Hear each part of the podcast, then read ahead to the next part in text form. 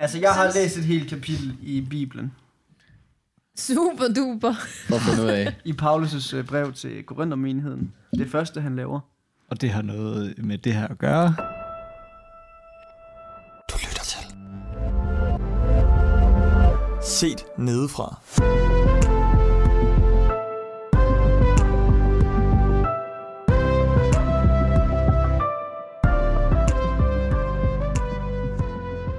Så det første, han laver overhovedet, eller det første, han laver til Korinth? Det første brev, han laver til menigheden i Korinth.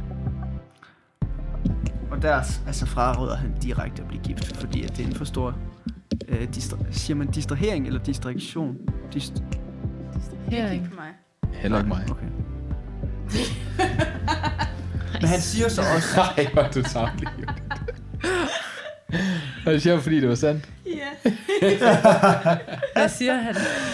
Han siger eksplicit, jeg gad virkelig godt, at jeg kunne få mikrofonen sådan ud her. Det her, det er måske... Det er ikke bare, du ikke stod om. Jeg, det er, det er fordi, der er ikke plads her under bordet. Ja, okay. Vi kan finde et bræt. Han siger også eksplicit, at det er hans egen mening, og han på en eller anden måde ikke taler. Ja. Ved Guds autoritet i mm. det. Så det er sådan et råd fra Paulus som person, ja. Og ikke som uh, Guds inspirerede ånd. Mm. Det er faktisk også lidt sådan... Det er også lidt hermeneutisk spændende, det der med, at Paulus selv kan bestemme, hvornår han taler med Guds autoritet og ikke gør. Ja. Og han godt ved det selv.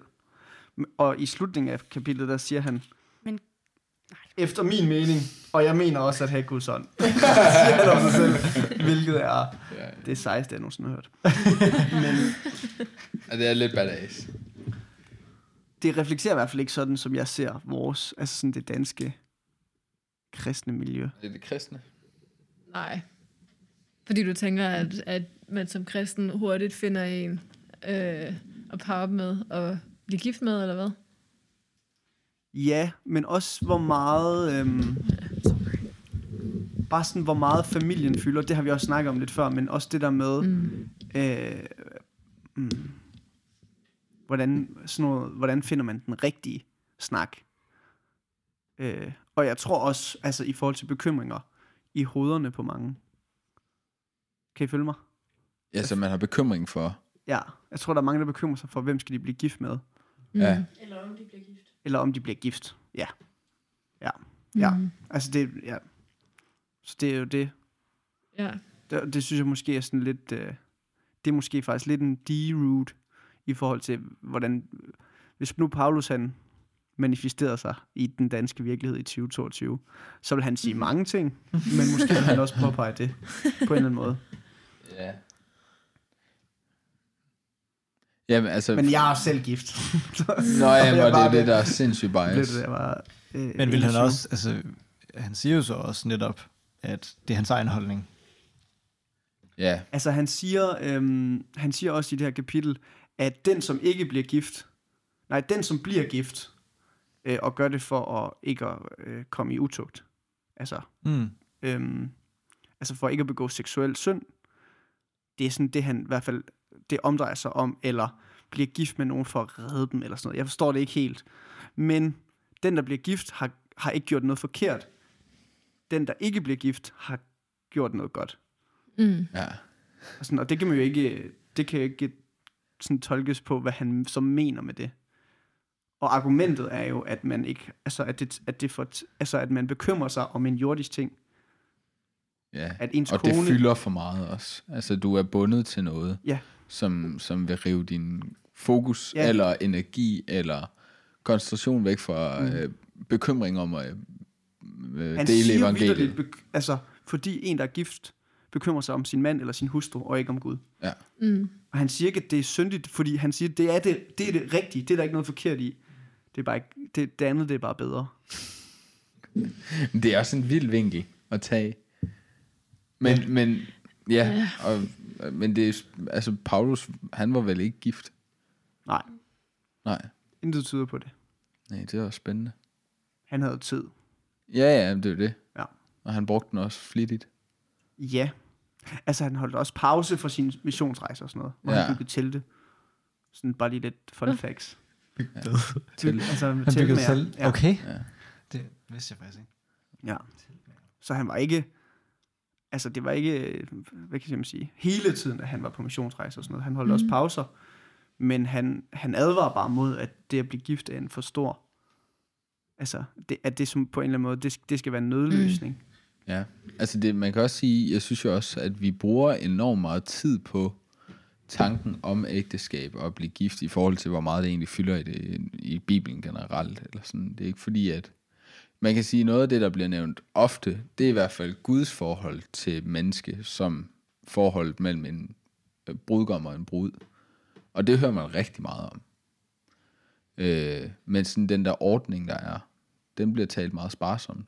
Mm. Og sådan, øh, så, så der, det er også det der med, og det at han så ikke taler, jeg synes ikke han taler ægteskabet ned, men han taler måske en eller anden form for alternativ holdning eller vinkel på, hvorfor er det du går ind i et ægteskab, ja.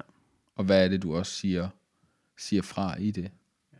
Men det er igen lidt øh, snakket også, vi har snakket, Frederik, jeg kan ikke huske hvor mange af jer der har været, men det der med, hvis man skal få øh, andre til at acceptere kristendommen, så skal man også Øh, få dem til at acceptere den der ligegyldighed, verden lige pludselig bliver. Eller mm. sådan, alt er ligegyldigt i forhold til evangeliet. Ja. Mm. Og, og det der med, at det er jo egentlig også det, Paulus prøver at stress fuldstændig mm. ind i nogle ting, som vi ser som, hvad kan man sige, næsten værdifulde. Ja, eller vigtige, eller sådan, det her, det er et mål, du skal nå hen til. Ja. Der siger han også, her der er endnu en skat, dit hjerte kan blive fordrejet af. Ja. Og det er jo ret interessant. Og har vi så bare gjort, hm, os der er gift. Men hvad, læ- tænker, hvad tænker I så om, okay, jeg ved ikke om det er lidt et sidespor til det, men i kristne kreds, så bliver man jo gift ret tidligt, hvis man også har haft en kæreste som ung. Ja. Hvad, hvad tænker I om det, i forhold til det du siger, Max, med at man så, ja, nu kan jeg ikke lige se du her på, hvad det lige bliver. Jeg er okay på det. Ja, yeah. Altså det er en ret tidlig alder, man giver afkald på et altså individuelt bibelsyn, eller sådan lærdom, jeg ved det ikke. Mm. Øh, også bare sådan helt generelt set, altså har I nogensinde tænkt over, at wow, mine venner bliver ret tidligt gift, eller wow, jeg bliver egentlig selv, jeg er ret ung, og det er meget, det er en meget stor beslutning. Fordi, altså, lad os lige være ærlige, det er tidligt. Mm. I forhold til kulturen. I forhold ja. til kulturen, ja. Men også i forhold til øh, altså den personlige udvikling. Ja. Er det også meget tidligt. Det er, altså, ja, det er det. Jeg ved, jeg ved ikke så meget om, hvornår man er færdigudviklet. Altså jo med kroppen, men op i hovedet. Altså sådan, hvornår har du... Altså de fleste frontallapper er, er groet sammen, når du er femogtyve. Ja, men er det ikke, at det må der være forskel på, om du er dreng eller øh, om du er mand eller kvinde? Det er, det er der sikkert. Det er jeg faktisk usikker på. Eller så er det måske bare men noget med, hvor tidligt de er et eller andet. Ja. Mm. Men, men jo, det er tidligt ind i samfundet, vi lever i. Altså den tid, vi lever i nu. Mm. Men, men det er jo ikke tidligt i forhold til, øh, altså hvis man siger, andre steder, altså andre lande, men også øh, tidligere tider i Danmark. Eller sådan. Det er rigtigt. Øh, det er rigtigt. Nej. Jo, hvad? Du må gerne rette mig, hvis... Jeg synes bare, altså for eksempel, sådan, det, er jo ikke, det er jo ikke tidligt i forhold til, hvornår mænd i Bibelen blev gift. Eller? Nej, nej, nej. Det er ikke sent, undskyld, i forhold til... Nej, nu sejler jeg. Men det, jeg mener, det jeg prøver at sige, er, at de blev gift ret sent, i forhold til, hvor tidligt mænd, kristne mænd i Danmark blev gift. Mm. Nå, er det rigtigt? Hvad så med kvinder? Ja, de bliver jo altid gift, så snart de jo... Nå, okay. Ikke, altså. Nå, det vidste jeg ikke. Eller, okay, jeg, jeg er faktisk ikke sådan hundrede procent sikker. Nej. Nej, men det var nok ret i det. Altså, jeg forestiller mig også, at de var typisk ældre mænd.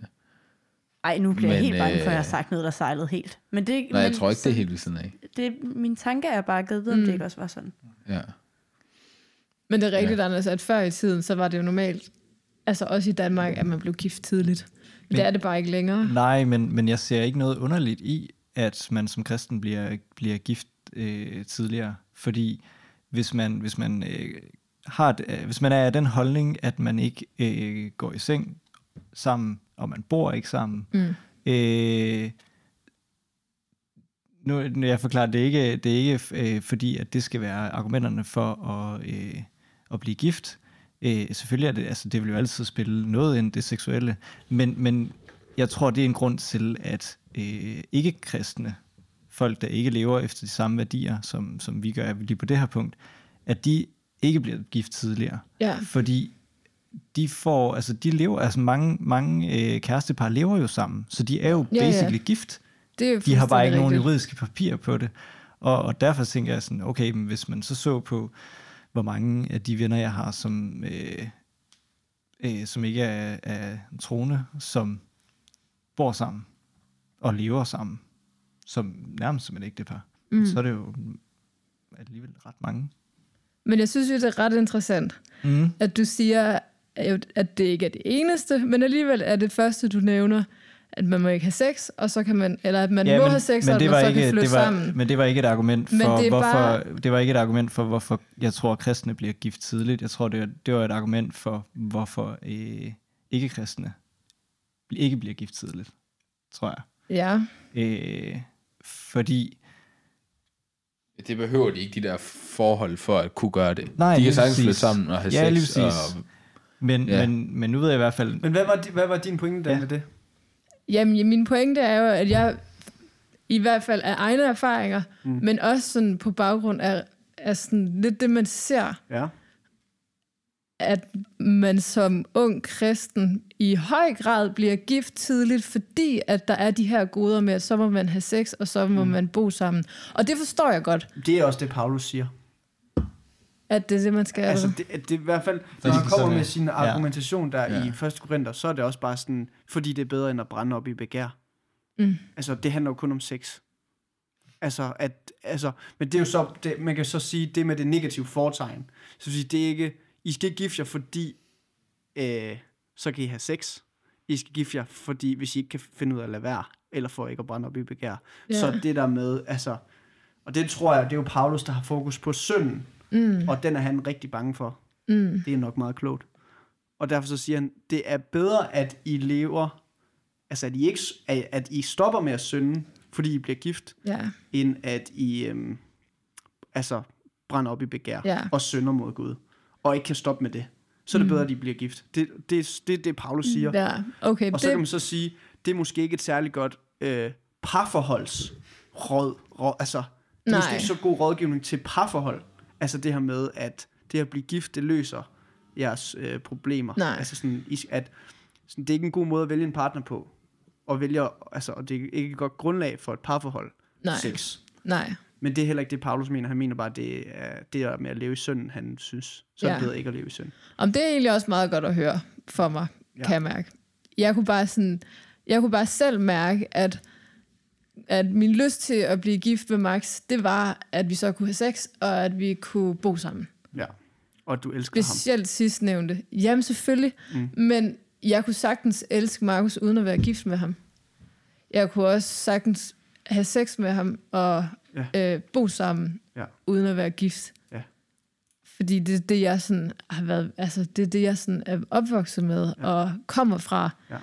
Så mit problem blev...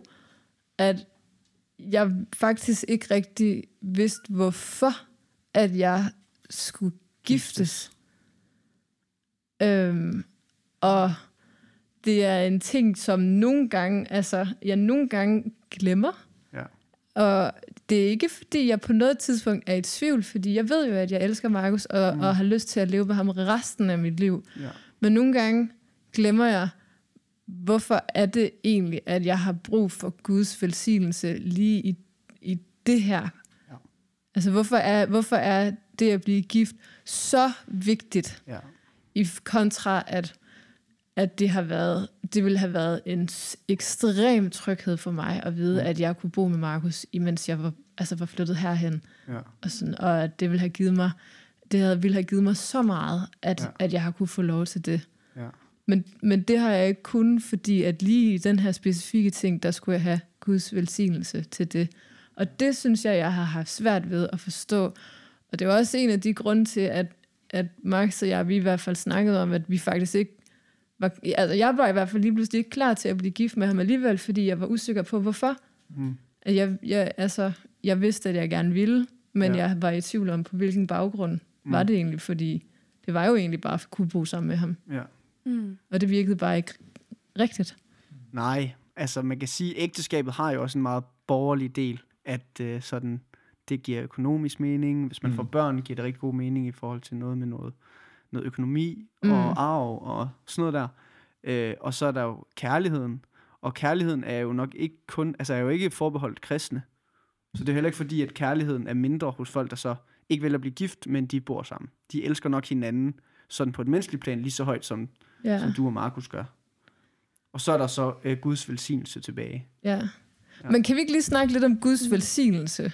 Altså, altså jeg kan sådan mærke lige nu, at ordet velsignelse, det ligger sådan lidt... Altså, det, ja, hvad er det? Altså, hvad vil det egentlig sige?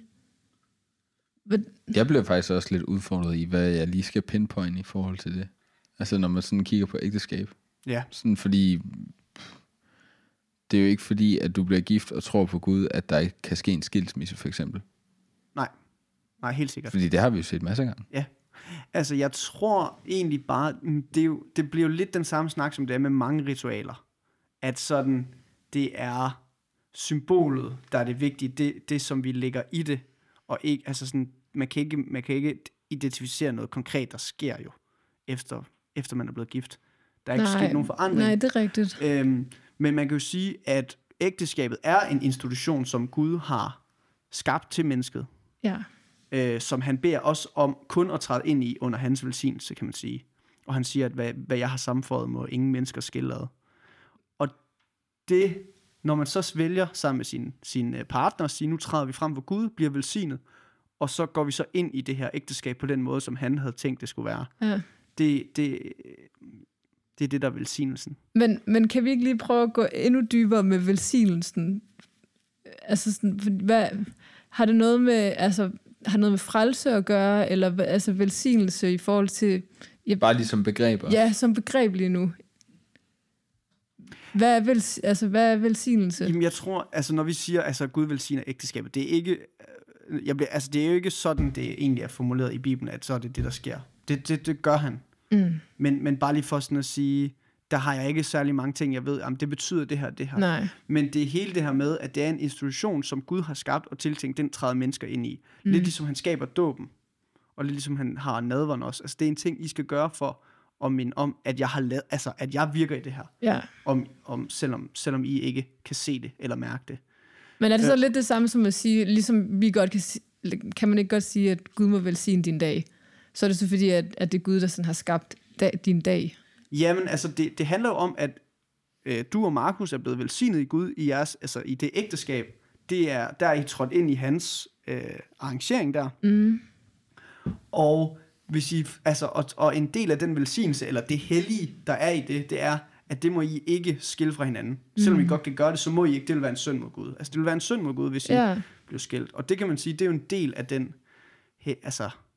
sammenføjning, man ligesom yeah. øh, tager del i.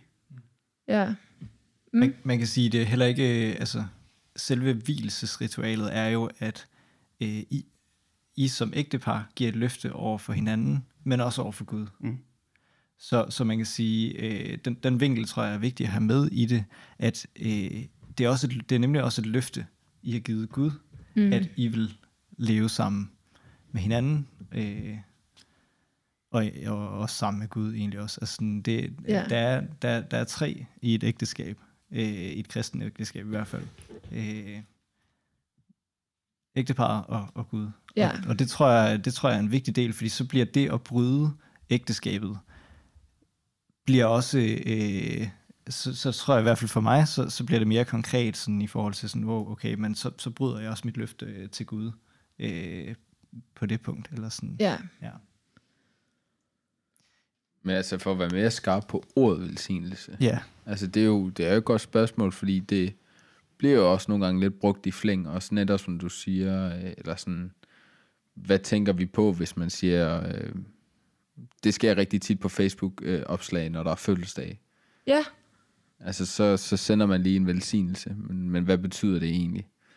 Er det ikke, okay, nu, nu, nu skyder jeg, at signe vel... over det andet, altså over det andet menneske. Ja, det er vel ønske, altså ønske øh, Guds vel og vilje over ja. hinanden, eller hvad? Ja.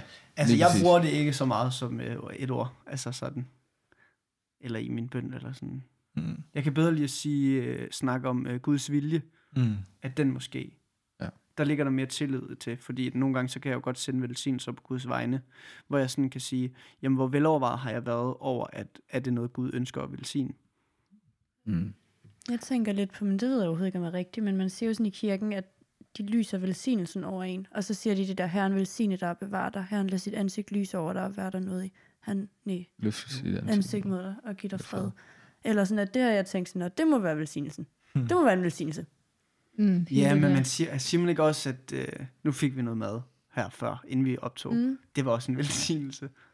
Jo, jeg beder i hvert fald for velsignelse over maden. Ja. Og det er egentlig også en mærkelig koncept. Men altså også det der med, ej, han kom lige med noget vand. Ej, det var godt nok en velsignelse, at du lige kom med noget vand. Ja. For jeg var virkelig tørstig. Ja. Mm, det er rigtigt. Altså, og øh, jeg tænkte, bare læst lidt i Gamle Testamentet, men også det der med, at Gud han velsigner slægtled efter slægtled. Mm, men det ja. betyder jo ikke nødvendigvis, at... At de bliver massakreret. Nej, lige præcis. Altså, ja. der, er sådan, der, der ligger noget i... Altså, der ligger, altså, der ligger mange ting i, ja. i ordet, fordi det kan være på, i flæng, men der kan også ligge et øh, dybere løfter mm. i det. Altså, ja. sådan, og det er nok det... Vi snakker det er også Guds derfor, jeg bedre kan lide at sige, øh, altså at snakke om Guds vilje, ja. fordi mm. at den velsignelse for de generationer har jo nok været, ja. at han kunne øh, fortsætte sin øh, frelsesgerning. Ja, ja. Dem. Og netop det at... Holde sit løfte. Ja. At, at mm. velsignelsen fra Gud i, mm. i ægteskabet, at han ønsker, at det skal lykkes, og han ja. ønsker, at vi skal lære ham. Og, og Anders, nu tog du jo fat i en af de helt vildt gode ting ved at være et ægteskab, og det er netop det, at man har en tredjepart. Og en af de ting, som, som Gud i ægteskabet, og det at være en kristen og elske hinanden, kan lære, det er jo netop det, som Jesus prøver at fortælle, når han siger, eller i hvert fald en af pointerne, øh, når, han, øh, når han snakker om, at, at man skal hade øh, øh, sin far og mor, eller ligesom skubbe dem væk, fordi at øh, man skal elske ham, og det, det kan man blive slået lidt på, men ideen er, at vi forstår, hvis vi prøver at elske mennesker, uden at se på, hvordan Jesus elsker, mm. så forstår vi ikke, hvordan vi elsker mennesker. Nej. Altså, så kunne vi lige så godt, det, det, det er godt, vi ikke gør det, men man kunne næsten være ligeglad med hinanden så. Ja. Fordi at Gud viser igennem hans eksempel, som øh, med Jesus på korset, hvordan er det kærlighed er. Ja. Og det er en af de ting, som Gud velsigner. Der kan man snakke om en velsignelse i ægteskabet, at, mm. men lad vi Gud være en del af vores ægteskab, ligesom at øh, dåben, altså velsignelsen i dåben, jamen hvis du ikke holder Guds ord og bliver oplært i en menighed, så kan den velsignelse jo, selvom den har kraft, så kan den jo være ligegyldig i længden. Men det er jo lidt sjovt, at der skal en ekstra velsignelse til, fordi at der er to mennesker, der siger, nu skal vi arbejde sammen om, om et kærlighedsliv. Ja, ja det er fordi, jo lidt det. At ja. vi er jo alle sammen velsignet i dåben. Ja. Og så har vi ligesom den velsignelse. Ja. Og så er der så nogle af os, som ikke kan være, altså som Paulus vil sige, som ikke kan lade være med at blive gift. Altså det bliver ja. vi simpelthen nødt til. Ja. Øhm, og vi har så brug for en ekstra velsignelse ind ja. i det. Ja. Mm. Altså, må... Det er måske også derfor, Paulus siger, altså det har måske også noget at gøre med, at Paulus altså, advarer mod det. At sådan, det kræver en ekstra velsignelse. Ja. Hvis det, altså det projekt. Ja, mm. jeg, nej, hvad siger du, Camilla? Nej, bare sig det. Jeg tror bare, at jeg har tænkt, eller lidt, ja, over, at det er jo også, det er jo ikke, det er jo ikke bare sådan, når man så kan man flytte sammen, og så ved vi ligesom godt, at vi elsker hinanden, eller sådan, det er jo, det er jo at committe sig til noget, der faktisk ikke rigtig er en udvej ud af. Mm-hmm. Sådan rigtigt. Ja. Eller sådan. Og jeg tror bare nogle gange, jeg har tænkt lidt, at det måske også er det, der på en eller anden måde er brug for en velsignelse indover, fordi det er, en, det er noget sådan ret stort, man skal have til at fungere, ja. som man lover for Gud ikke at skille ad igen. Ja. Eller sådan, ja, det er lidt ligesom at tjekke bremserne på et eller andet, inden du kører ned ad en vild bakke. Altså fordi, når du først er afsted, så, ja, ja. Øh, så kan ja. du ikke, altså hvis du først opdager, at bremserne ikke virker på vej ned ad bakken, så er du jo Ja. Yeah. Men det er sjovt, at man, man så ikke på samme måde skal have en velsignelse, når man får et barn.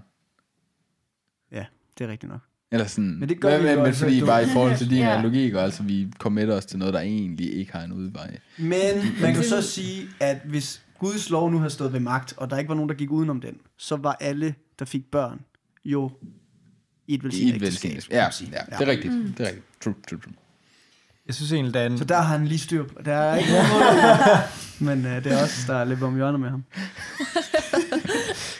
Kan vi så heller ikke helt. Nej. Jeg synes jo, at det, et af problemerne i det samfund, vi lever i lige nu, det er hele forståelsen af, hvad kærlighed er. Og, og det er jo det er i virkeligheden det, er i virkeligheden det, det som jeg øh, sætter, der hvor jeg sætter størst pris på, det er den, det koncept, wow, det koncept øh, ægteskabet, som vi har i, øh, i kirken. Fordi at øh, det, er et, det er et valg, og for mig så, øh, så er ægteskabet et valg om at elske et andet menneske. Og det er derfor, at jo, så kunne man godt, som du siger, så kunne man godt, øh, I kunne godt have flyttet sammen inden for at få altså, mere afklaring på, om man passer sammen, om blive mere tryg hos hinanden og sådan noget. Men for mig at se, så, så øh, er det jo en læring, som man har hele livet. Og nu er jeg ikke selv gift, øh, så, så det er også nemt for mig at sige hmm. det her, uden øh, nødvendigvis at lige have erfaring med det. Men, men, men valget om at elske et andet menneske. Det er jo der, i kærligheden er. Jeg vælger at elske et andet menneske, selvom at det ikke altid føles, at kærligheden ikke altid øh, er forelskelsen, for eksempel, den er for længst væk, og, og så videre. Øh, så, så det at elske et andet menneske er et valg.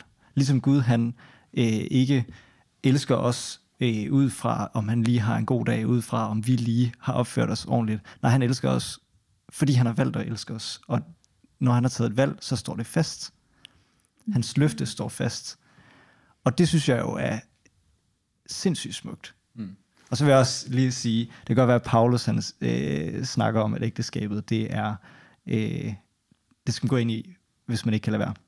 Mm. Men der er så godt nok, der er også højsangen i Bibelen, som er altså en stor lovprisning af øh, kærlighed. kærlighed mellem to mennesker. Mm. Øh, ja, Så altså, jeg vil bare sige, at der er også, der er også mange andre argumenter for at gå ind i et ægteskab, og måske hænger det egentlig meget godt sammen, fordi hvis man elsker hinanden så meget, så kan man nok heller ikke holde fingrene fra hinanden. Helt sikkert. Og ja. Det var også det, jeg sagde, at det, ja. det er bare Paulus, der ikke kommer med de argumenter. Han, han, han tænker ligesom på søn. Ja. I hvert fald ikke i, i det her kapitel i, i første Korinther kapitel syv. Vil man i princippet så kunne blive gift med hvem som helst, hvis det er et valg?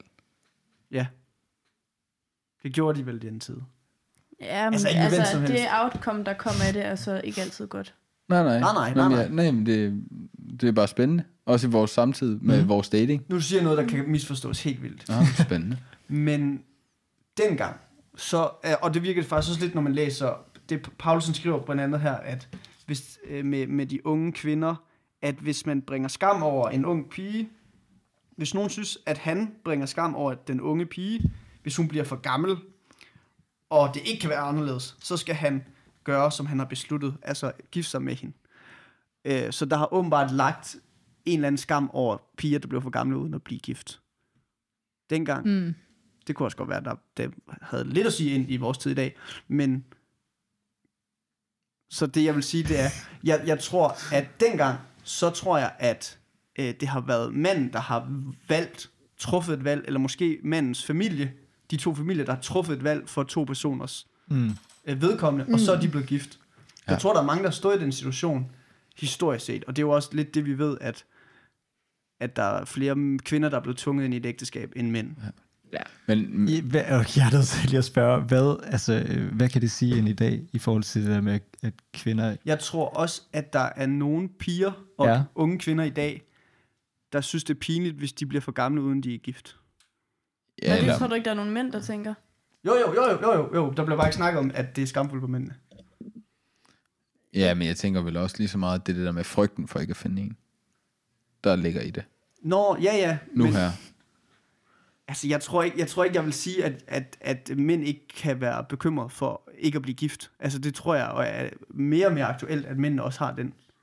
Øh, ja, ja. Jo længere tid vi kommer fremad. Fuldstændig. Ja. Det, det er bare for at sige... at den der tendens over, at der, det kunne være skamfuldt ikke at blive gift, når man blev ældre og ældre, den var på Paulus' tid, og den synes jeg også er i dag. Mm. M K. Ja, det ved jeg ikke. Det synes jeg ikke, jeg har hørt så mange sige om skam om at blive gift gammel. Nej, nej, nej. Mere bare frygten. Om at være, altså nej, det, det er ikke det, jeg siger. Om at bl- altså, blive ældre og ældre, uden at blive gift. Ja. At der er en skam i det. Men, altså det okay. med ikke at blive gift, at det skulle være skamfuldt. Ja, okay. Ja, det kan du nok have ret i.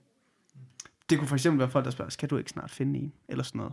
Jo, jo. Det er jo helt sådan noget, der er med til at bringe skam over. Men det er vel mere generationen under, der har en forventning. For jeg tror mere, den her generation, der i dag, ikke har noget mod at sige, så blev jeg tredive plus. Helt sikkert. Og det er vel, helt sikkert. Det ja. tror jeg faktisk er meget rigtigt. Det er faktisk også en påstand, som jeg har taget med i dag, som jeg faktisk har skrevet ned, inden jeg kom, at det er sådan lidt en analyse, jeg lavede. Jeg har skrevet, vi, de første, vi, de, vi lever i det første sted i verdenshistorien, hvor familien fuldstændig er sat ud af spil i forhold til at være et sikkerhedsnet. Altså, det, vi, vi lever jo faktisk lidt i, i en ny situation i Danmark, fordi at vi har, altså, vi har stort set ligestilling. Vi er et af de mest ligestillede samfund. Mm. Måske er der mere i Norge og Sverige og sådan noget der. Det kan vi, det kan vi snakke om detaljerne i det. Men det der med, at for eksempel økonomisk set, så kan en kvinde sagtens leve selv resten af livet. Hun behøves ikke en mand for at kompensere. Mm. Og derfor så kommer vi nok også til at skulle forholde os helt anderledes til det her med at blive gift, fordi nu er det kun kærligheden, der ligesom kan være gældende. Mm. Hvilket nok er det, den bedste situation at være i. Men jeg tror også bare, det sætter os i et nyt, i et nyt lys. Ja. Ja. Ja, jeg tænker på, altså, vi er måske heldige nok til stadigvæk at leve en tid, hvor det er socialt acceptabelt at blive gift. Altså, det er jo stadigvæk en af Guds ordninger, der er en eller anden årsag stadigvæk gælder i samfundet, og ja. sådan er bredt acceptabelt.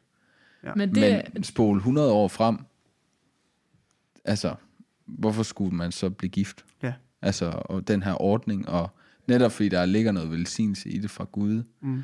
Øh, jeg tror, vi som menneskehed er læng, altså...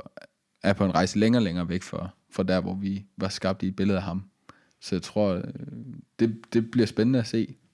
Mm, altså det er jeg også enig med dig i. Jeg tror, vi er på vej længere og længere væk.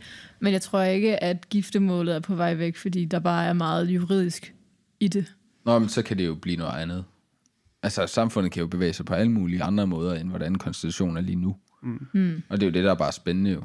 Spekulering. Mm. Det betyder jo bare, at vi skal, være, altså, vi skal ud og evangelisere. I virkeligheden. Nå, vi skal ud og missionere i Danmark, sikkert. Fordi det er helt sikkert. Ja. Det er skabe, skabe, en ny, skabe en ny vækkelsesperiode. Det er jo altid godt. Ja, det er præcis. Nå, men det hvis, det, hvis det er det, vi tænker om hundrede ja. år, det er jo, jo Frederik, sagde du, at vi skulle tænke, eller, prøve, eller nytænke giftemål? Eller nævnte du ikke det? Nej. Nej, okay. Det gjorde jeg ikke. Okay. Men altså, vi kom lidt ud fra en tangent, i forhold til, at om man, kan væ- altså, man bare kan vælge en, og så blive gift. Jeg forstår mm. godt, at I siger, ja, det gjorde man dengang, men det gør vi jo ikke nu. Så hvorfor gør vi ikke det nu? Hvis det er lige så velsignet og lige så godt. Det tror jeg ikke, det er. Nej, okay. Jeg, altså, jeg tror heller ikke, at det var det dengang, Nej. nødvendigvis. Jeg tror, der er noget rigtig sundt i, at man ligesom, når man bliver gift, committer sig, og siger, jeg ikke jeg elsker og er der, men jeg vil elske og er der, uanset hvor svært det kommer til at blive en dag. Mm. Så vil jeg elske at være der. Men, øh, men jeg tror der, altså jeg, jeg tror ikke, man kan nødvendigvis fungere med alle. Og jeg tror, at det kan være ekstremt usundt at ende i et forhold, hvor man jo faktisk er fanget. Ja. Og, og har noget rigtig dårligt kørende. Ja. Altså sådan, øh, ja, så kan man prøve at gå i parterapi. Men, men, ja. ja. Men notcher vi hen mod en dårlig øh, tradition så? Med folk, der bliver hurtigt gift? Men at, at de bliver hurtigt gift, betyder jo ikke nødvendigvis, at de ikke er rette for hinanden. Nej. Også fordi, jamen, og, og det, det igen handler det jo om... Øh, Men det er jo heller ikke, det er heller ikke noget med at hurtigt gift at gøre, det er noget med, om man er klar til at forpligte sig. Ja, ja, ja, ja. Det er altså, rigtigt. Det handler ikke om, ja. hvor hurtigt man bliver gift. Fordi nej, nej, men, det er jo men, mega der hurtigt, hvis vi bare vælger sige, hey, skal vi vælge det nu? Vi vælger det. Blive gift, det er at blive hurtigt gift. Ja, Las Vegas. Mm, ja, men, men det der med så at forpligte sig, ja. det er jo ligesom det, det handler om, ja. at man er klar til at tage det valg. Ja. Og det, det er et valg. Og det er jo derfor, ja. jeg synes, det er spændende, hvad, hvad er kriterierne for, at du har forstået, hvad, ja. hvem er den her person over for dig? Mm. Yeah. Altså, og, og det er det, jeg mener. Le, altså, kan man så yeah. sætte nogle mennesker i en normalitet, hvor at, at hvor man kan sige, jamen, det behøver, I behøver ikke at vide så meget om hinanden, fordi det er et valg, I træffer. Eller sådan, mm. hva, hva, hva, hvordan kan vi snakke om det på en god måde også? Mm. Ja, det er yeah. der, Paulus er dårlig som eksempel, fordi han er decideret uromantisk. Ja, fuldstændig. ja. Og tænker ikke på menneskekonsekvenser, det er kun evangeliet. Ja, yeah. Altså, altså ja, fordi, altså, fordi at være afholdende. Ja, ja, ja. Så kan du få afløb, men så kan det også være, at du ikke synes, hun er så interessant, så kan du stadig komme ud og evangelisere. Det er super godt. Win-win. Ja. Altså, jamen, i hans øjne, jamen, det, ej, det er også det er min mor, og jeg har ikke gået så. Nej, nej, men hans, hans men, jamen, det har du, Max. Ja, men det, det, det siger, det var bare en joke. Det, altså, han siger jo decideret, at det her, det er en, øh, altså det er ikke noget, jeg siger med Guds autoritet. Det er, det, det er en indvending, jeg lige kommer med. Ja, ja. Og jeg tror, han har syntes, det var mærkeligt, det der med, hvorfor, blive, hvorfor overhovedet blive gift? Det tager da alt for lang tid i forhold til, hvor lidt I kan evangelisere eller ja. bruge tid med Gud. Og det er jo spørgsmålet er jo så også, om han ikke har en pointe. Fordi en ting er, at okay, Paulus han siger, at det ikke er noget, der kommer direkte fra Gud, men han var meget klog jo. Han kendte jo teksten rigtig godt. Han er en god prædikant. Skal man, jeg har et spørgsmål. Skal man gå ind i et ægteskab, øh, fordi, okay, det, det her det er meget sat, øh, sat unuanceret op, men skal man gå ind i ægteskabet, øh, fordi at man øh, selv gerne vil have noget ud af det, eller for at give, for at give det til den anden, give sig selv hen til den anden? Det, der er ægteskabet jo en meget speciel foranstaltning, fordi mm. der giver man jo til hinanden. Så det er jo ligesom, så jeg tænker, det er jo ligesom det, der gør, at det kan fungere. Det er, og det er jo også princippet med at elske din næste. Det fungerer jo ikke, hvis den anden heller ikke gør det. Så er der ligesom en, der falder ned. Så, så, så det er jo, man går ind med det og skal sige, jeg gør det for at give, men det er også fordi, at jeg ved, at den anden også har sagt ja til og vil give. Mm. Så derfor så tør jeg godt give noget af mig selv, eller give min tid, fordi jeg ved, at den anden har også forpligtet sig på at give sin tid til mig, så man sådan har hinandens ryg. Mm. Ja. Og det er jo sådan noget, det, altså det er jo en fantastisk relation at være i. Ja, og, og det er jo så også noget af det, jeg gerne vil sige åbent omkring ægteskabet. At den konstellation at være i den, det er bedre mm. end alt andet, jeg har prøvet. Altså en bedre relation end alt andet menneskeligt, jeg har prøvet med nogen.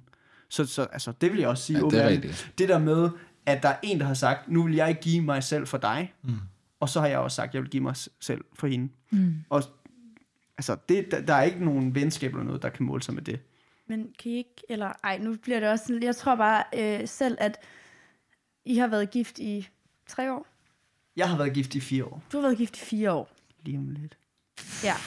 Nå, men i hvert fald... Jeg blev gift i atten. Ja, jeg tror bare nogle gange, at jeg kan tænke, at man hører også bare sådan om, at der er bestemte perioder, hvor folk har en tendens til sådan, der er mange, der bliver skilt. Mm. Og det tit rammer sådan mellem syv og ti år, når man har været gift. Og mm. så længere hen også, eller nogle gange kan tænke sådan, det kan godt være, at det er en fed løsning de første ti år. Men nu ja. Hvis det er en lorteløsning de sidste halvtreds? Mm. Eller sådan, eller ja, jeg, jeg tror bare nogle gange, at det kan skræmme mig så meget, for selvom det er vildt inspirerende at høre, så er det også bare sådan, ja. øh, helhed. Men. men altså, Julie, det er jo også spørgsmålet af, hvor meget du skal planlægge efter om halvtreds år. Det er jo også det, det spørgsmål, jeg må stille tilbage. Altså, fordi... Det er heller ikke så meget for, at, jeg, jeg tror mere bare, for, det er for at sige, det kan bare godt være en stor... bekymring, tror jeg, eller for mig også nogle gange at være sådan, romantiserer vi det også lidt for meget, fordi mm. vi ser ægteskabet som noget sådan rigtig dejligt lige her i starten, men, men hvad så hvis, hvad så med dem, der, det ved jeg ikke. Ja, og det, altså der synes jeg, det er i hvert fald vigtigt, at man overvejer, at øh, man som menneske jo udvikler sig konstant, og jeg tror, man skal være bevidst om, at det menneske, du gifter dig med en dag, ikke er det samme menneske om ti år. Mm. Men det gælder også for dig. Mm. Og så er spørgsmålet i det, hvor meget lader I hinanden på, eller hvor mange hvor meget lader I hinanden påvirke hinanden. Det kan jeg ikke lige formulere bedre. Fordi så kan I få lov til at vokse den samme vej. Ja. Mm. Men man kan også forsømme ægteskabet, eller i hvert fald gøre sig blind for nogle ting. Og så lige pludselig om ti år, så er der et eller andet slør, som bare ikke længere kan opretholdes. Og så viser det sig. Og hvis du ikke er bevidst om, at det var den, du var sammen med, så er det der, hvor kriser rammer. Ja. Og de kan ramme, altså de kan ramme et halvt år ind i et ægteskab. For nogen. Fordi at man bliver gift med en, men altså, det, det går ret hurtigt, at der er dynamikker, der ændrer sig i et ægteskab. Ja. Øh, og, og, Forelskelsen altså, er jo en voldsom dynamik i starten. Ja, helt vildt. Og den, og den varer længere, end hvad man lige regner med også nogle gange. Ja. Og så lige pludselig, når den... sådan ting forsvinder, jamen, så skal du lige pludselig forholde dig til et menneske, du måske ikke helt regnede med, var det menneske, du giftede dig med. Ja. Og det, der synes jeg i hvert fald, det er vigtigt at have gjort sig nogle gode samtaler, og have ladt øh, nå at erfare nogle ting med hinanden. øh, så man har en vis form for ballast. Ja. Mm. Jeg synes også på en eller anden måde, der ligger noget, der ligger noget syndserkendelse i det også, fordi jeg synes virkelig, ja. Du skylder at være hundrede procent ærligt over for den, du gifter dig med. Mm. Altså det der med, har jeg ikke styr på mig selv? Ved jeg egentlig ikke mig selv, hvilke situationer jeg kan tåle? Altså sådan, kan I følge mig? Ja. Fordi det, det er meget voldsomt at så sige, nu, nu skal du så gå ind i et ægteskab med mig, og give dig selv for mig. Og det, jeg har vist dig indtil nu, det har du sagt ja til, men jeg har ikke vist dig eller fortalt dig om det mm. hele. Mm. Og det kan godt lyde meget simpelt. Altså sådan, jamen selvfølgelig er man da ærlig for hinanden, yeah. når man er gift. Men det, der er så dybe, dybe, dybe lag mm. i den der øh, ægteskabsrelation.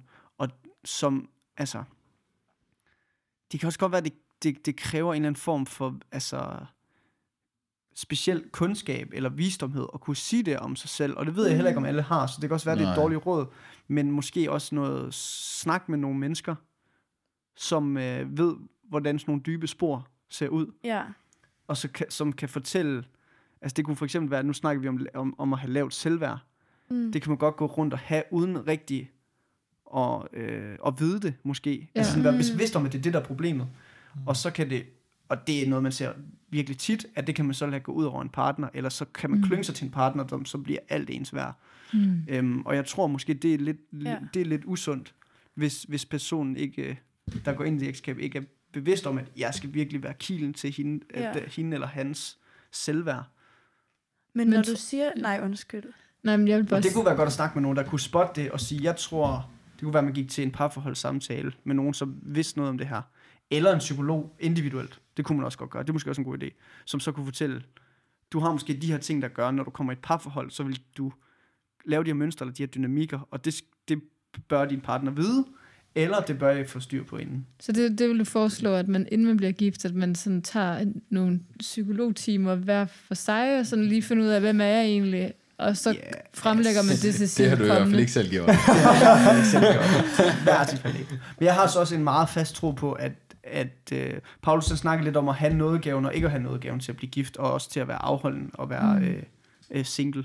Mm. At det er sådan, hver, hver har sin nådegave, taler han om i den forbindelse. Mm. Og jeg er meget bevidst om, at jeg lever i altså parforholdets nådegave. Så så derfor så valgte jeg ikke at tage til nogen parforhold. Man kan godt godt leve i ideen om at være i et parforholds, altså have parforholds nådegave, men faktisk være en dårlig hustru eller en dårlig mand. Jo, jo, helt sikkert. Jo, det, gør, det, det har ikke noget at gøre med, hvor god jeg er i mit ægteskab. Nej. At jeg har den nådegave. Jeg synes, det, det er noget abs- med, at jeg kan mærke, at Gud velsigner øh, mit parforhold mere, ja. End jeg kan se tit, at han gør ja. Med andres. Ja. Altså, jeg synes, det er absurd høje forventninger og høje øh, krav at stille, at man øh, skal være hundrede procent ærlig inden. Altså, for det, det tror jeg ikke, at man kan. Eller sådan, hvis, hvis det er forudsætningen for at blive gift. Det er ikke absurd høje krav. Altså hundrede procent, Nå, nej, det, jo, det kan godt være, det er en ja, teknikalitet, matematisk, du så øh, ja, det fanger ikke alle, jeg kan huske eller vide. Altså, det er heller ikke nej, det, nej, nej, men, men det, er det, der, det er det, du går ind til, fordi du kan ikke skjule det alligevel.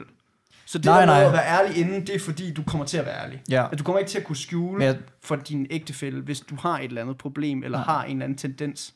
Så jeg, derfor så er det godt at være ærlig på forhånd, ja. Fordi det kommer frem. Ja. Jeg tror bare, det er vigtigt at skelne mellem, at, at de forventninger er gode at have til sig selv, men øh, jeg tror, selvfølgelig må man også gerne have forventningerne til den anden. Det synes men, jeg også er et krav, du kan stille til en, inden du går ind i et ægteskab. Ja, ja, men man må, man må bare ikke, øh, hvis, hvis vedkommende så fejler i det, men altså, fordi at der var nogle ting, vedkommende måske ikke har øh, vidst, eller sådan nogle ting, ja. Så må det bare ikke øh, briste, at øh, når man så, øh, det var ikke det, jeg gik ind til. Eller altså, det sådan, kommer jo an på, om man er blevet gift eller ej. Når, når man er blevet gift. Nå, nej, ja, selvfølgelig, nej. Men der er jo ikke noget, der må briste, og det er også derfor, jeg mener, at man skal være hundrede procent ærlig, ja. Inden man går ind i det. Ja. Men altså, det, altså, det, er, det er et virkelig godt råd, fordi det er noget, jeg tror, jeg ikke havde tænkt sådan super meget over heller. Altså mm. det der med at sige, okay, øh, der kommer til at være ting, hvor, som jeg måske har kunne undgå i andre relationer, ja. mm. men, men det dur bare ikke, og sådan, det er ikke holdbart i længden, hvis jeg også tænker, at jeg kan gøre det samme over for Camilla. Mm. Ja, og og det, det tror jeg bare virkelig, altså. Ja, det kan godt lyde lidt absurd. Jeg forstår også godt din reaktion, Anders, fordi det kan også virke meget voldsomt, men helt ærligt, så øh, det, det, jeg tror, hvis man bare har gjort det, så har du virkelig også sat meget godt for dit ægteskab. Mm. Altså, hvis du bare har gjort, Jamen, det er at være fuldstændig ja. ærlig og sige, jeg har faktisk nogle, enten noget tillidsproblemer, eller, eller i hvert fald det der med at tørre og, og åbne op, og mm. i hvert fald også om, hvad mine drømme og forventninger. Ja. Ja. Altså sådan, det der med at være ærlig, også i forventninger til livet, fordi det, det, det kan være sindssygt svært for mig at være ærlig over for Camilla nogle gange, fordi jeg tror, det kan være, sådan, så kan jeg være bange for et eller andet. Mm. Og sådan, men det er bare endnu værre, hvis jeg ikke er det. Mm. Altså fordi så begynder der virkelig at komme noget... noget bøvler og noget snavs i maskineriet. Og det er jo nervepirrende at have en ægtefælle, som, altså de ved, nogle gange så lærer de dig så godt at kende, at de kan se, der er et eller andet, du ikke fortæller, ja. Eller sådan, de kan se mm. på din adfærd, at der er noget galt. Også ja. måske inden du selv opdager, at du holder noget hemmeligt, eller at der er et eller andet. Øh, det altså, hvordan gør man så klart til at leve i det, at der er en, der kender dig så godt? Mm. Ja, jeg tror for mig, eller sådan, jeg tror også, at jeg sådan, boret lidt til dig, Frederik, fordi at jeg, og jeg måske for meget en pol er at tage det lidt for alvorligt, eller forstå mig ret i det med, at sådan, shit, det man siger ja hele livet, og what, det kan jeg slet ikke forholde mig til, og, mm. eller sådan, og, og på en eller anden måde er det en eller anden balance mellem at forstå alvoren i, at det faktisk er et meget, meget seriøst valg at tage, og det er for livet, også om ti år, når det ikke er sjovt, eller sådan, og så på den anden side måske også egentlig, at, eller sådan, vide, at det kræver også enormt meget selverkendelse, tænker jeg, de ting, I siger. Og det har man måske bare ikke. Nej, det kan godt være, at altså, noget selverkendelse har ja. man jo. Ja. Men, men det kræver en voldsom grad at vide, hvordan agerer jeg mm. i noget, jeg ikke har været i før. Ja, men det er også derfor, mm. det er virkelig er vigtigt, at man snakker om ting jo. Altså også, at ja. vi fortæller om, hvordan vi har oplevet ægteskab. Ja. Ja. Altså, fordi det er... Jeg, jeg, altså, havde det ikke været Camilla, så kunne der have været en anden en, og så kunne der have gået hurtigere. Men jeg tror, det, at det var Camilla, ja. det gjorde, at det tog længere tid for os. Mm. Og det er jeg altså for sind... at blive gift. Ja. ja, og det er jeg bare sindssygt glad for, at det har gjort ja. nu. Fordi at der er nogle ting, som jeg ved, Camilla ved om mig, mm. som havde, altså, havde jeg, altså det var bare ikke sket. Og så havde vi, jeg har stået med et stort problem med den kone, jeg har haft mm. et halvt år ind i vores ægteskab. Det er jeg ikke i tvivl om. Fordi lige pludselig så var jeg nok ikke det der mega... søde menneske, der hun troede gik i bad. Og kristne. Ja.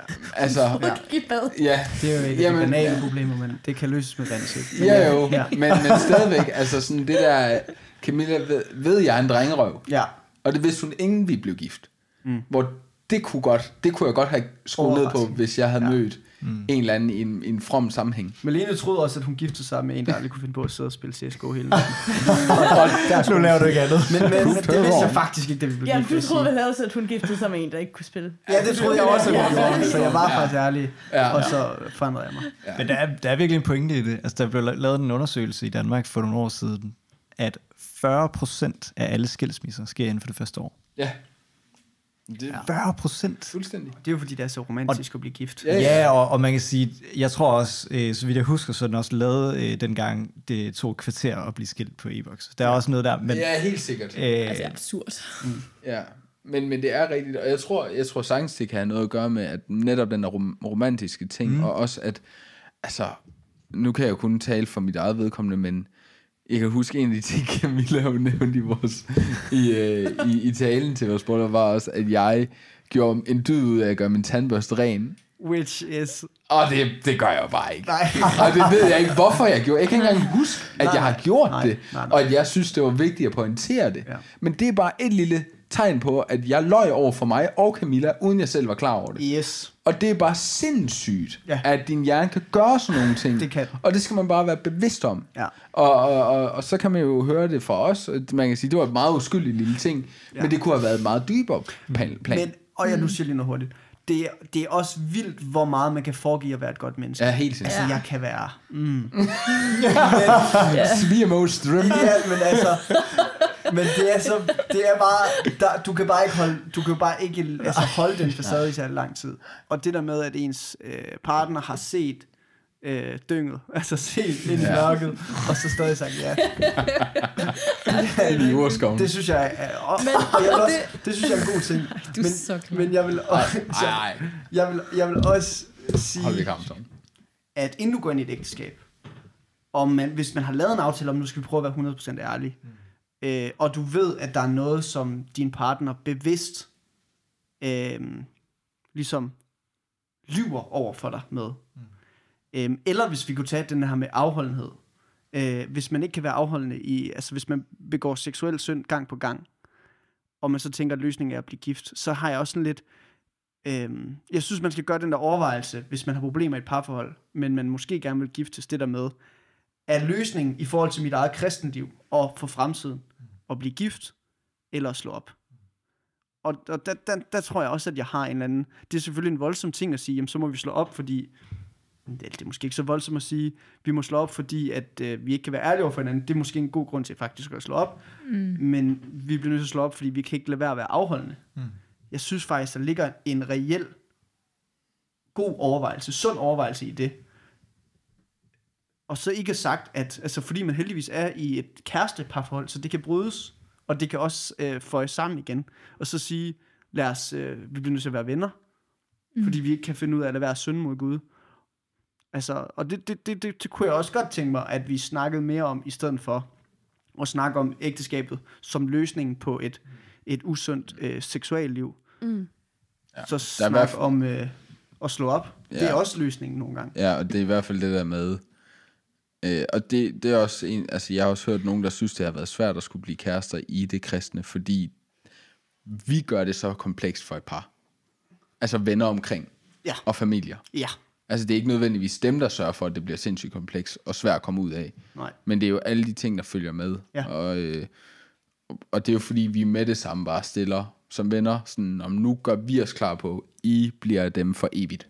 Altså det, I parret for evigt. Det er jo et kæmpe problem. Og mm. det er jo... Men også bare hele det her med at snakke om et I. Det ja. synes jeg er klart. Altså hel... det, det kan jeg ikke finde ud af. Nej. Altså jeg er ikke så god til at sige, vi var på ferie. Jeg siger, jeg var på ferie sammen med Malene. Ja. Altså sådan, du ved, så, men der er bare nogen, der er meget god til at se nogen som en enhed. Mm. Ja. Og også selvom de bare er kærester, kan man sige. Ja. Og det, der er også et eller andet i det, jeg synes, skaber nogle lidt usunde og sådan lidt øhm, afhængige dynamikker. At man sådan er, man ikke er, en, er noget i sig selv, fordi man har fået en kæreste lige pludselig. Mm. Det kan også gøre det svært i forhold til de venner, man så har hver især. Altså ja. svært for vennerne. Mm. Faktisk, ja. hvis man, altså hvis øh, et kærestepar lynhurtigt bliver til et vi. Ja. Ja. Fordi det er måske i virkeligheden kun den ene part, man stadig er venner med. De bedste, eller sådan tætte venner med. Ja, ja, ja. ja. Helt sikkert. Ja. Mm. Jeg tror også i forhold til, nu hedder det jo så, hvorfor blive gift afsnittet. Ja. Og ikke alle de gode og dårlige ting, og hvordan planlægger man at blive gift, men også det der med, er det en reel ting at lade være at blive gift? Um, og noget af det, som jeg har tænkt over, inden vi skulle snakke om det her, det var, at jeg tror ikke, jeg vil kunne leve uden den anerkendelse og kærlighed, jeg får i mit ægteskab. Fordi jeg er dansker, så jeg er sådan, vi, vi holder os lidt for os selv. Vi er ikke, og specielt øh, måske en type som mig, er ikke sådan en, der rækker rigtig meget ud og siger, jeg har brug for at være sammen med dig. Jeg har brug for, at du siger, at du elsker mig. Um, og jeg tror måske... Også fordi vi lever i Danmark, at, øhm, at det er noget, vi skal, måske skal blive bedre til i det kristne fællesskab, at sørge for, at folk får kærlighed og anerkendelse, selvom de ikke er gift. Vi snakker... Altså at være, være, have dybe venskaber, ja. Hvor man siger, man elsker hinanden, eller hvor man, hvor man også forpligter sig i et, i et venskab. Mm. Men... Vi snakkede om det i, undskyld, vi snakkede om det single-afsnittet, mm. jo, netop det her med, at kirken... Øh, skal være mere som en familie. Ja. Fordi at så, øh, så kan singler også øh, øh, ja, være intime i det. Mm. Så, er vi, så er vi alle øh, den familie, som vi er i Kristus. Mm. Og det taler det der jo også mega godt ind i. Ja, mm. ja jeg tror, øh, jeg hørte et eller andet afsnit af en D R-podcast for lang tid siden, men med en, der snakkede om sådan... Øh, kernefamilien, øh, hvor hun fortalte noget om, at det var sådan, om så var mange af hendes veninder jo blevet gift, og nu var de så blevet skilt, og nu havde de en lille flok af skilte veninder, der ligesom hyggede sig i byen, og mm. deres barn så havde hver anden weekend et andet sted, eller sådan et eller andet.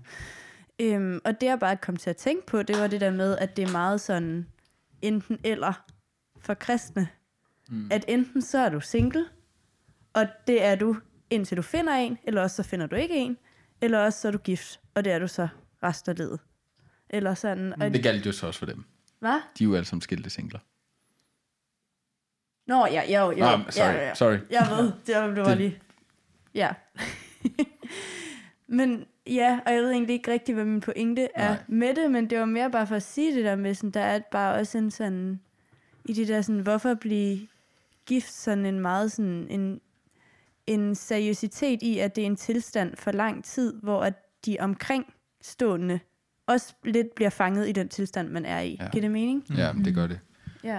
Og det, jeg, jeg synes, at det er svært at navigere i. Øh, jeg har rigtig svært ved at føle netop den der, eller jeg har meget nemt ved at føle utilstrækkeligheden, øh, og rigtig svært ved at føle, hvordan jeg skal gøre. Specielt også nu, hvor jeg så starter på et nyt studie, så er endnu flere ting, der kollapser omkring mig. Og der er det vigtigste, altså, så skærer der også bare ting ned, og der er det vigtigste bare, at mig og Camilla har det godt. Ja.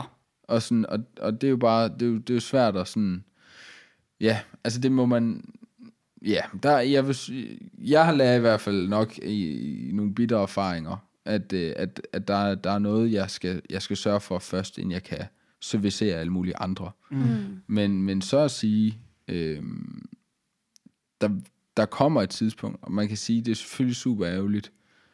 Altså, der, der, der, ting sker, altså, hvad hedder, en, ens liv, det forandrer sig jo hele tiden. Men, men jeg kan jo se på mine forældre nu, hvordan de er et bredt, øh, en bred, hvad kan man sige, øh, kraft, ressource. Ja, ressource for rigtig mange mennesker, mm. om det er singler, om det er par, eller ja. whatever. Det, det der med, at der findes singler, det stopper jo ikke. Øhm, og ikke, det, er slet ikke, det er slet ikke en ansvarsfralæggelse, jeg har gang i her, mm. fordi jeg netop lever med en, med en stor samvittighed for det, øh, og også arbejder aktivt i det, men også bare det der med, at, at man som par heller ikke skal dunke sig i hovedet og sige, så skal vi bare smide alt, hvad der er sundt i at finde ud af, hvem vi er.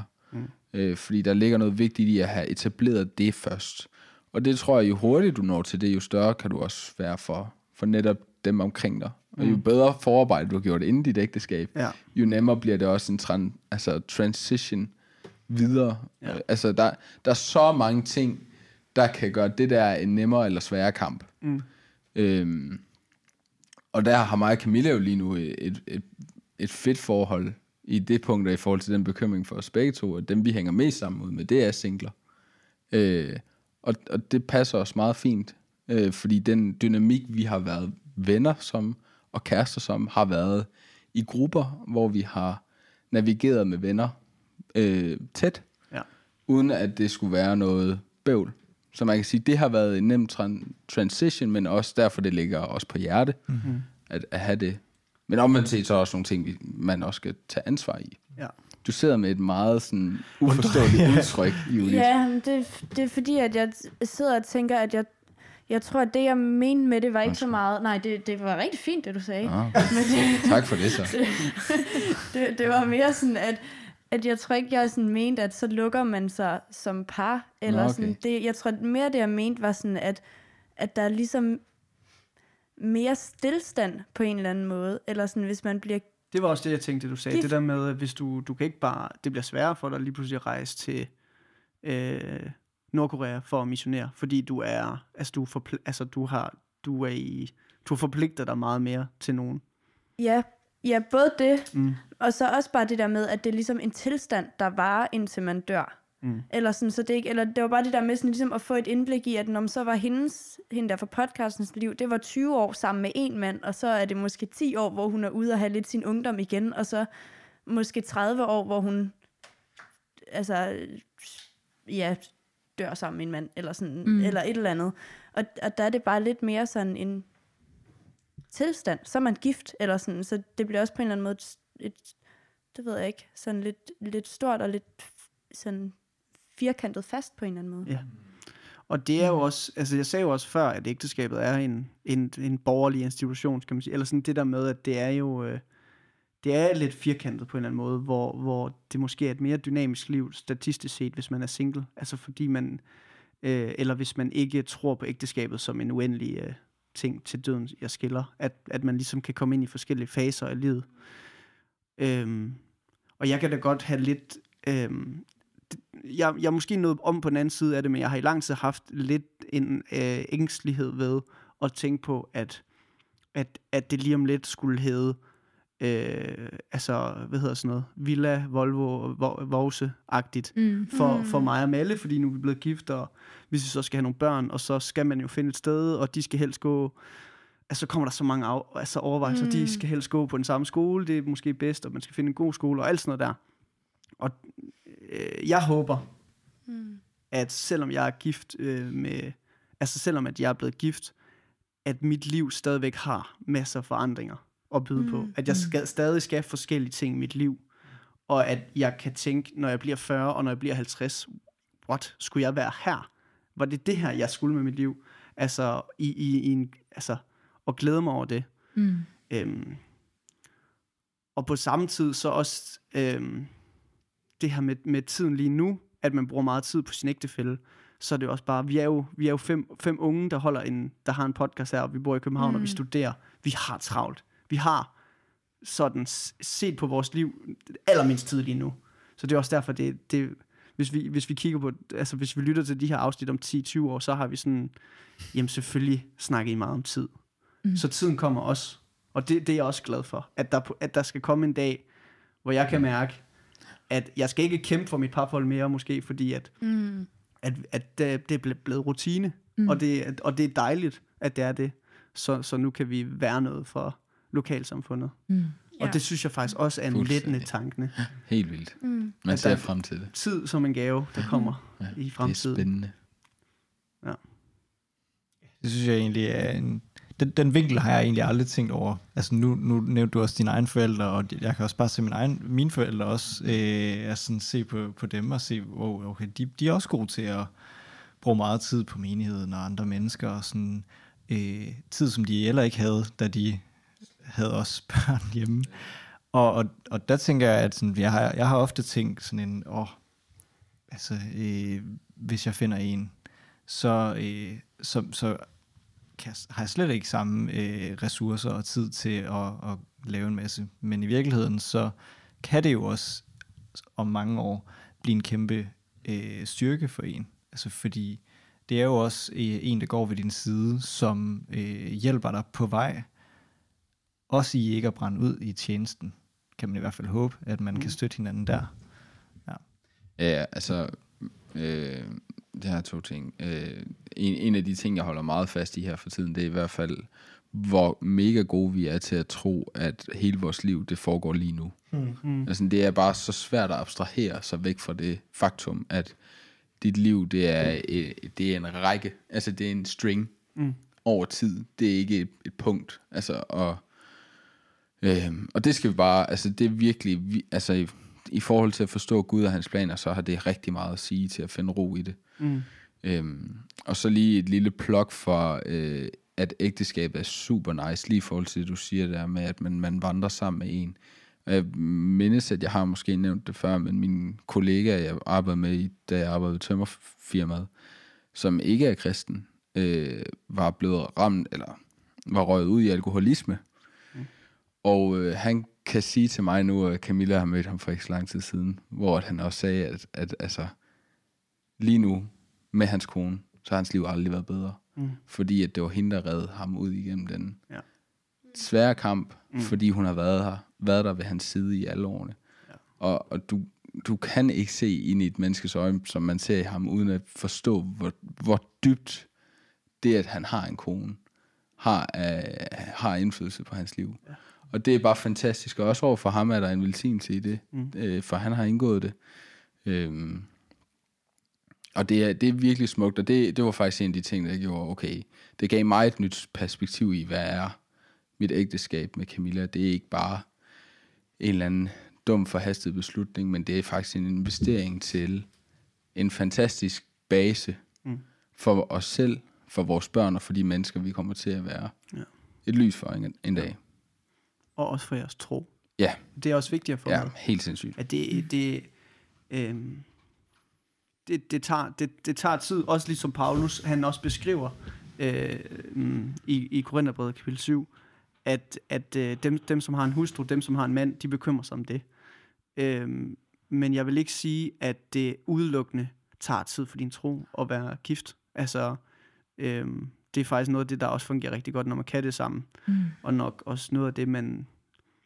Det er noget af det, jeg synes, kan være øhm, det fedeste at satse på, inden man bliver gift. Ja. Det er ligesom, jamen jeg kan se, at vi har et, et, et fællesskab i i Kristus. Jeg kan se, at vi kan hjælpe hinanden i troen. Mm. Det vil jeg gerne satse på. Mm. Øh, frem for alt muligt, som også kan være godt i et parforhold. Fordi yeah. næsten alle, eller alle andre ting, som jeg lige kan sådan komme i tanke om, de er sådan bundet af verden, og det kan gå op og ned. Ja. Det er også en af de ting, jeg synes, der har været fantastisk ved at blive gift med en, som har hjulpet mig til tro, og også er troende. Det her med, at vi, sådan, vi har én ting, vi altid vil være fælles om, så kan, vi, altså, så kan vores veje blive anderledes, og vi kan få nogle andre ting, vi går op i, men vi har altid den her ting, vi, som vi altid vil have at snakke om. Altså, vi vil altid have den samme hobby, på en ja. måde, og, ja. det, og, det er, og det er bare, det er bare unikt, ja. og det ja. var rigtig f- fantastisk. Ja. Og jeg tror, det er lidt, jeg tror, det kan sammenlignes lidt med, hvis man har svært ved at forstå det. Øh, når jeg hører folk, der er fraskilte, men har børn sammen, så synes jeg tit, Øh, altså det jeg hører, det er, at de snakker tit rigtig øh, positivt om deres eks-mænd, eks-koner, hvis, hvis, specielt hvis de er far eller mor til deres børn, fælles børn, fordi at og det yder vil... en god indsats, tænker jeg også. Ja, ja, men nej, ja. Det jeg mener, det er, at okay. de har noget specielt nu, og det er et ja. barn, og det, kan, det vil der aldrig være nogen, der kunne komme imellem for dem. Det skal de få til at fungere, selvom de ikke er sammen længere. Ja. Hvis man skal forstå den sammenligning, at man har noget til fælles. Ja. Lidt ja. Ligesom, det er lidt ligesom et barn, det at have, altså sådan, at have noget at være enige om, eller ja. Hvad man har til fælles. Mm. ja. Jeg er bare grundlæggende uenig, fordi jeg har andre erfaringer. Nå, men ja, jeg forstår ja. Men det er jo heller ikke, fordi jeg siger, at det er sådan, det altid er i alle situationer. Nej. Jeg siger, hvis man ikke forstår det her med, at to kristne har noget at være fælles om, mm. så kan det være lidt ligesom at få et barn sammen, ja. fordi det, det er man fælles om, om man så er i ægteskab, eller hvad der kommer af problemer, så har man altså fået et barn sammen. Ja. Og jeg det tror der... bare, der er rigtig mange, der også kan få association at bekrige hinanden i det. Det er jo det, der er det, det mest forfærdelige skilsmisse-sager. Ja, det er jo men, noget, men det noget. Tror jeg, det var bare fordi, du nævnte lidt, at det du hører oftest, og så tror jeg bare, Camilla og min erfaring er det stik modsatte. Okay, ja. ja så det men, de jeg, billeder, men pointen bag giver mening. Ja, men altså, når jeg siger, det hører jeg oftest, så er det også tit fra et eller andet, jeg hører måske i nogle podcast, eller et eller andet, som, ja. hvor, hvor der er nogle, nogle mennesker, som har fået det til at fungere. Ja. Blandt andet altså en podcast, der handler om forældreskab. Ja. Men jeg synes, at man, hvis man tager fat i den der øh, snak, som Paulus han gør, så synes jeg også, at vi som et ægteskab skal tage det som en, en formaning ind i det. Det du snakker om med et dyma- dynamisk liv, altså lad være med at tro, at I har fundet ud af troen sammen, fordi I måske har snakket i et år godt sammen om troen. Altså det der med, det er, man skal blive ved med at være nysgerrig. Ja. Prøver, prøver og altså sådan, øh, dig, og, øh, dig og Malene tog til Cambodja, og det har gjort helt fantastiske ting. I var også på L M H. Mm. Det er Camilla, jeg er heldig, fordi Camilla, hun er der, hvor hun er i sin tro, så hun vil gerne kommentere på, hver gang vi har læst et andagsstykke. Mm. Altså, det, og det er der bare rigtig mange sådan, det, det dør, nå, men, altså, det dør ud, ja. Vi ved, hvad hinanden tænker, når ja. vi har læst det her. Ja. Altså sådan det, og jeg forstår, det, det kræver en vis stamina. Ja. Og, men det kræver, altså, men, men det tror jeg er noget, man også kan få fra, fra det, Paulus siger her. Altså, blive ved med at leve i en, i, i et dynamisk øh, trosliv i det her. Og, og også i forberedelsen til at blive gift, og spørgsmål om, skal vi, altså, mm. øh, det har vi ikke nævnt nok, synes jeg. Den, den åndelige relation man, man skal være hinanden, og jeg vil næsten sige at, at, at og det er faktisk en jeg ikke tænker så tit over, som når jeg måske hører om nogen der uha, du, nu bliver de gift hurtigt, men spørgsmålet er, har de, har de fanget en åndelig gnist? Mm. øhm, og der kan der sagtens ligge en endnu større velsignelse i ja. end alle de menneskelige råd vi har givet med nu her. Ja. Altså, mm. hvis, man, hvis man mærker at her er en åndelig unit ja. der kommer til at at gøre nogle helt vildt fantastiske ting sammen. Og, og det, det synes jeg godt, man kan... Det synes jeg godt, man kan gøre som et meget vigtigt kriterie. Ja. Og sige, hvad, hvad kan vi være velsignelse til vores menighed, hvis vi er en enhed sammen? Mm. Ja. Ja, og det er også fuldstændig det, der var min pointe med at sige, det er noget, jeg synes, man godt kan satse på. Ja. Det er, at man har en eller anden, øh, et fællesskab i Kristus, som man kan mærke er levende ja. sammen. Eller måske også nogle lidt forskellige måder at gribe troen an på, som man er bevidst om. Mm. Jeg har ikke noget at sige. Okay. Du skrev noget ned til dig selv? Ja, jeg skrev Max ord ned. Åh, oh, nice. Ja, jeg synes, det var mega flot formuleret. Hmm.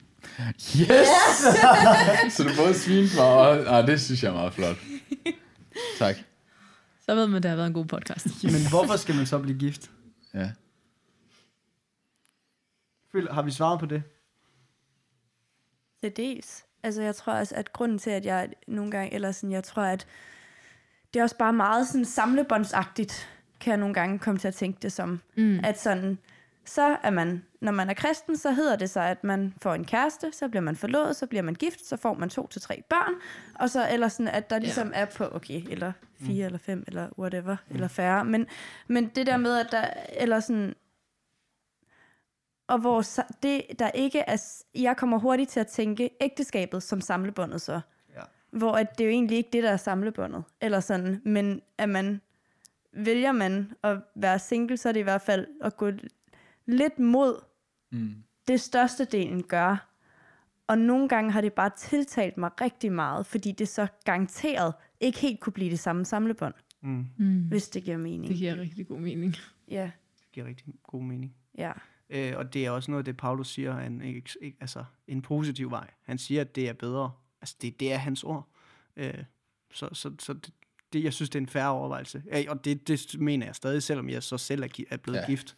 At ja. øh, dyb respekt for, at hvis man, har, hvis man vælger at være og forblive ugift resten af livet, fordi man vil øh, fokusere øh, på, på, øh, på livet med Kristus, i stedet for livet med en, med en partner. Mm. Dyb respekt. Ja. Ja, men jeg tror ikke, altså det var ikke min sådan pointe med at sige, så skal man bare være single. Det var mere bare lige for at sige, at ægteskabet er måske ikke samlebåndet. Mm. Og det, man kan sagtens have et ægteskab, uden at det behøver at være det, der er samlebånds halløj, mm. og man kan sagtens også være single. Ja. Har du en god overvejelse til, hvorfor jeg skulle blive gift? Nej. Nej? Nej. Nej. Men det er bare... Ja, altså... Hvem er dig, Anders? Du er single. Det kunne være lidt spændende at høre, i stedet for, at det er også, der er blevet gift. Ja. Vi kan jo ikke sige, hvor... Altså jo, vi kan godt sige, hvorfor vi gjorde det dengang, men... Jeg tror også, jeg zonede lidt ud. Øhm... Altså, jeg ved ikke. Jeg tror jo, det har jeg også nævnt i single-afsnit. Jeg har jo en, øh, en kæmpe længsel mm. efter øh, at blive gift på et tidspunkt, fordi ja. at der er noget i mig, som, øh, som glæder mig, og som længes efter... Øh, og kunne hengive mig til et andet menneske. Og det, det synes jeg egentlig er, øh, derfor skal man blive gift, hvis man er klar. Jeg synes faktisk, det du snakker om forpligtelse, øh, Frederik, at det var, øh, ja, hvis man er klar til at forpligte sig til et andet menneske, og vil have Gud med i det. Ja. Og har fundet et menneske, som man har god grund til at tro på, også ja. er klar til at forpligte sig. Ja, ja, ja. Den er vigtig. Ja. Øh, Så, så øh, hvis man er det, så tror jeg, at det er værd at, øh, at lægge mærke til det, som, som øh, der også er blevet nævnt her omkring ægteskabet, hvor godt det kan være. Men også det, som Bibelen snakker om. Mm. At det er en gave for Gud. Og øh, ja, nu, nu sidder jeg også som den eneste single og, og siger, ja, det, der er en kæmpe pointe i det, som Paulusen siger. Det er også bare lettere sagt, når man er, i, når man er gift. I par. Helt sikkert. Yes. Helt sikkert. Men det, det var Paulus jo ikke. og, der, og derfor er det en ja. vild mand. Ja, han var klar på at gå ja. i fængsel. Det er også fair. Altså, han kunne nogle ting. Ja. Ja. Ja. Ja, men og vi må jo, stadig stræbe efter at være lige så, ja, altså, ja. lige så hengivende i ånden, ja. som Paulus sagde. Det må altså, være det er jo bare et... Øh... Ja. Vi har i... Okay, det er lige en helt anden øh, sidebemærkning. Vi har brug for flere øh, mennesker som Paulus, som... tørre i ydmyghed mm. og sætte sig selv som eksempel. Ja. Øh, mm. Ja. Altså i forhold til hvad? I forhold til at leve med Gud. Som single. S- og som single, yeah, men også, også, bare, øh, altså, også bare generelt øh, i livet. For det, ja. Altså, ja. Mm. For det, det tror jeg, vi er for dårlige til at, øh, at gøre det konkret ved at bruge os selv. Ja. Også til succeshistorierne. Ja. Ja. Ja. Ja, kristendommen, den er udadvendt. Du sender... Øh, Du sender ligesom øh, Guds lys videre, når mm. du er kristen. Det kan du ikke komme udenom. Så, så det må man gerne tage alvorligt. Ja. Jeg tror, jeg, altså det der, ja, om jeg har en, hvorfor blive gift? Eller, jeg tror, jeg kan tænke, at på en eller anden måde kan jeg nogle gange sådan misunde jer tre, der er gift, fordi I har ligesom taget valget, mm. og jeg er på den anden side. Så det der er nu, er sådan, nå, nu har jeg ligesom valgt en, og nu er det min opgave at elske og ære og vandre sammen i troen med det her menneske. Hvor jeg kan føle, at det er mega svært at svare på, hvorfor blive gift, når man står inde og har taget det valg. Mm. Fordi man har stadig muligheden for ikke at mm. gøre det, og man har stadig muligheden for at gøre det. Ja. Ja. Ja. Så, men det er jo så din velsignelse, kan man sige. Altså, du kan jo undgå ægteskabet, hvis du vil. Ja, det er min vel. Nej. Altså, ja. Det kan jeg ikke. Nej. Jeg har jo forpligtet mig, kan man ja. sige. Ja, det er ja. rigtigt. Men jeg kan godt følge dig i den der, at man står i et valg, og det er rart at være på den anden side af det valg, når man har truffet det også.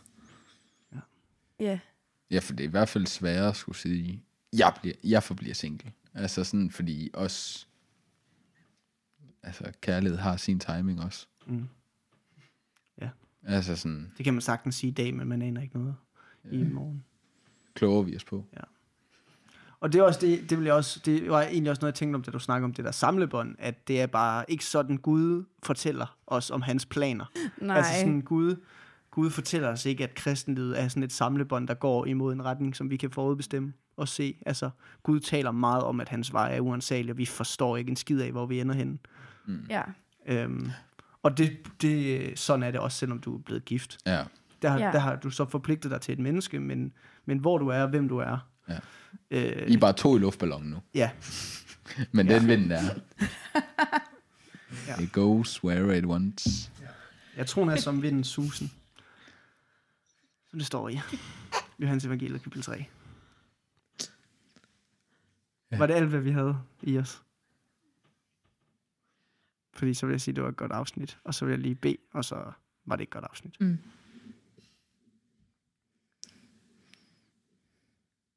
Kære far, vi beder om, at øh, du må åbne vores øjne. Ikke så vi nødvendigvis kan se dine planer, selvom at det kan være et ønske, vi har. Men øh, åbne vores øjne, sådan så vi tør at have tillid til dig. Øhm, og så vi tør at læse det, du kalder os til, først og fremmest i vores liv. Nemlig at... og sidde ved dine frelses, din frelsers fødder og, og høre dit ord, øh, og tage imod alt det gode, der kommer derfra. Øhm, vi beder om, at, at når vi er der, øhm, at bekymringerne med, om fremtiden må falde fra. Øh, og at når vi er der, at vi også må se, hvad du, øh, du kalder os til i vores relationer, om det er et om det er et ægteskab, om det er den slags relation, eller det er et venskab, øh, eller om det er relationen til dig. Ja, og så beder vi også om, at du må give os øh, indsigt og viden, når det handler om at træffe store valg i livet. Øh, og øh, at når det er hårdt, at, øh, at du vil være en hjælp. Um, at når vi er fortvivlet, at du må være en klarhed. Um, at uh, den styrke, som vi tror, vi skal være for andre, at den styrke, den, den ikke, når den ikke er i os selv, og at den ikke er os, i os selv, at den så kommer fra dig. Det vil vi gerne stole på, det vil vi gerne lære at stole på, men vi vil også gerne se det. Se din styrke i vores liv.